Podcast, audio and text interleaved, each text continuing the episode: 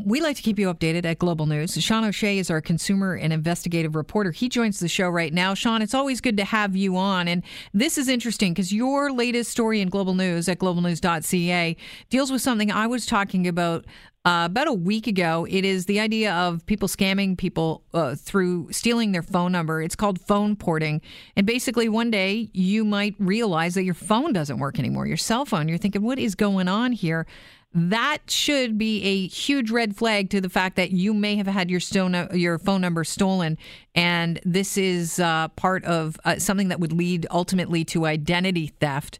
Uh, you actually have a story about cell phone porting. Can you tell us a little bit about it? Good morning, Kelly. Yes, I do. Uh, we spoke to a woman uh, named Carolyn Morgan. She lives in Toronto.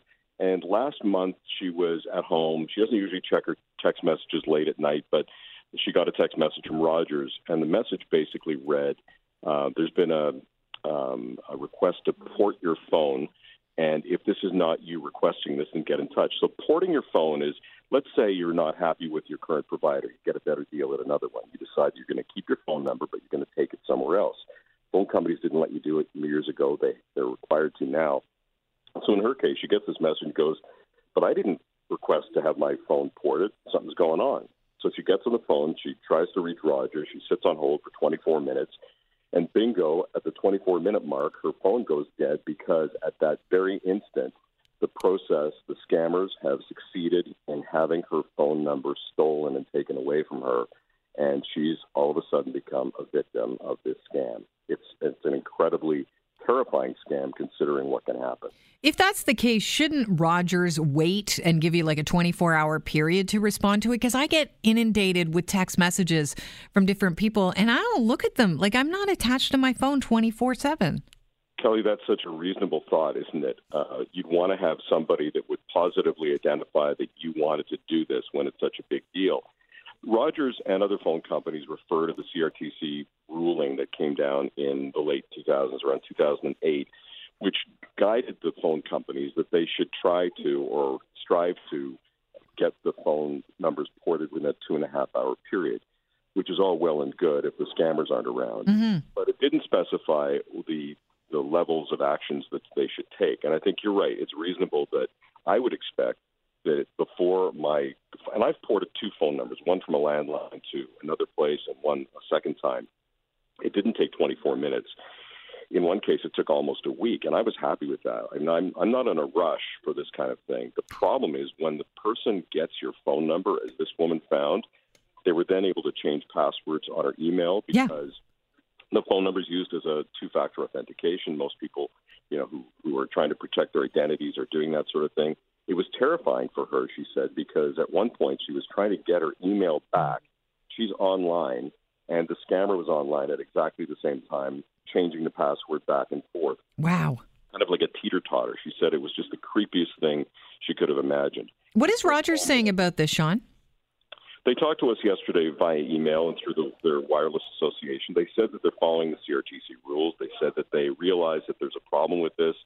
They say they put additional steps in place to try to help people. But I think the reasonable step in place would be to say, listen, if you want to port your number, and this is the industry, not just Rogers, if you want to port your number, we're going to have to get you on the phone and hear you say the words at some point, some kind of positive clarification, because you know it's all based on a text message. If you don't call us, we're doing it.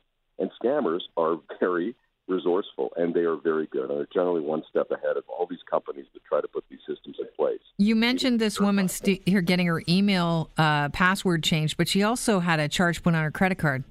She had uh, one credit card charge. She was relatively quick in being able to fix that. They did get into her bank account. Uh, they were able to see her cloud photographs, her uh, documents that were in her email. Like a lot of people, people store uh, personal data, tax returns, things like that off-site. They were able to get access to all of this.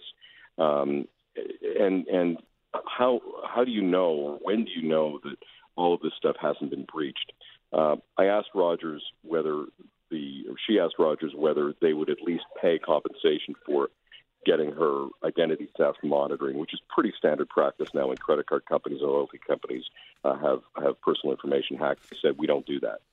So really it's concerning. It's very concerning. So eh, they're you know leaving their client hanging when this is a, a problem that they could have solved just by making uh, their process a little bit harder to, to jump through. I always laugh when uh, you're getting in, well, I don't laugh, but if the credit card company or your bank, you call them and they're like, yeah, we, we want to ask you some security questions. Is that all right? I'm like, is that all right? I demand it.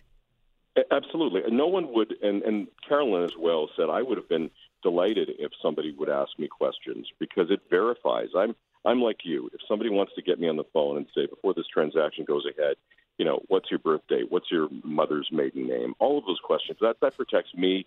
That's peace of mind. But that didn't happen in this case, mm-hmm. and it doesn't. And there's been a number of these. She went to the Rogers store because she had to get a temporary phone number as part of trying to get her phone back. And again, it took 20 hours.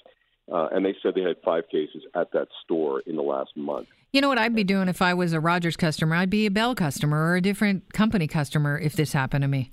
And the, but the problem is that many of the companies adopt the same protocol here, so you're not necessarily going to get. In this case, it was it was being ported through Bell, so the scammers had come through Bell and had asked for the number because they'd obtained enough information about this customer that they were able to get an, enough to be able to get the number ported. Okay, so right. does the I, does the company on the other end need to do more then?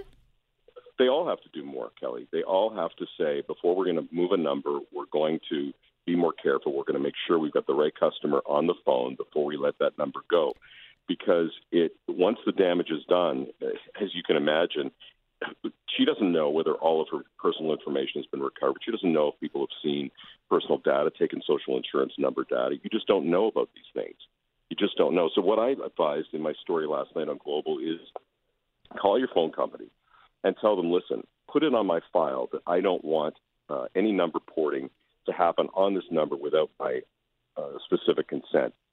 It doesn't mean they're not going to do it, but it means that if you've said that, you've now advised them what the rules are for you. Let me ask you this, Sean. This is totally unrelated because I think that uh, you know you've been really clear on this on this story, but uh, every once in a while we'll get a call from Bell and we'll say, Yeah, we've asked you not to call us and try and sell us your services. And they say, Okay, well, I'm writing it down on your file here, and uh, you won't be bothered, but until like three years from now.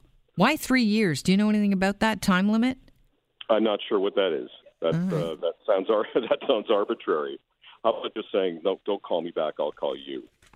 Yeah, Sean, uh, thanks for bringing this to our attention because it's a big story, and you do not know uh, that your phone has been ported until it dies normally. So keep an eye on the texts. Yeah, please do. And the, the other caution, Kelly, is people don't know whether the texts that are coming to their phone are legitimate in themselves. Right. He wasn't 100% sure whether this was a bogus text in itself. So you have to be so careful. And this is another reason why you have to be extremely careful because your number can disappear and then you have real problems. Sean, thanks so much. I appreciate your time today.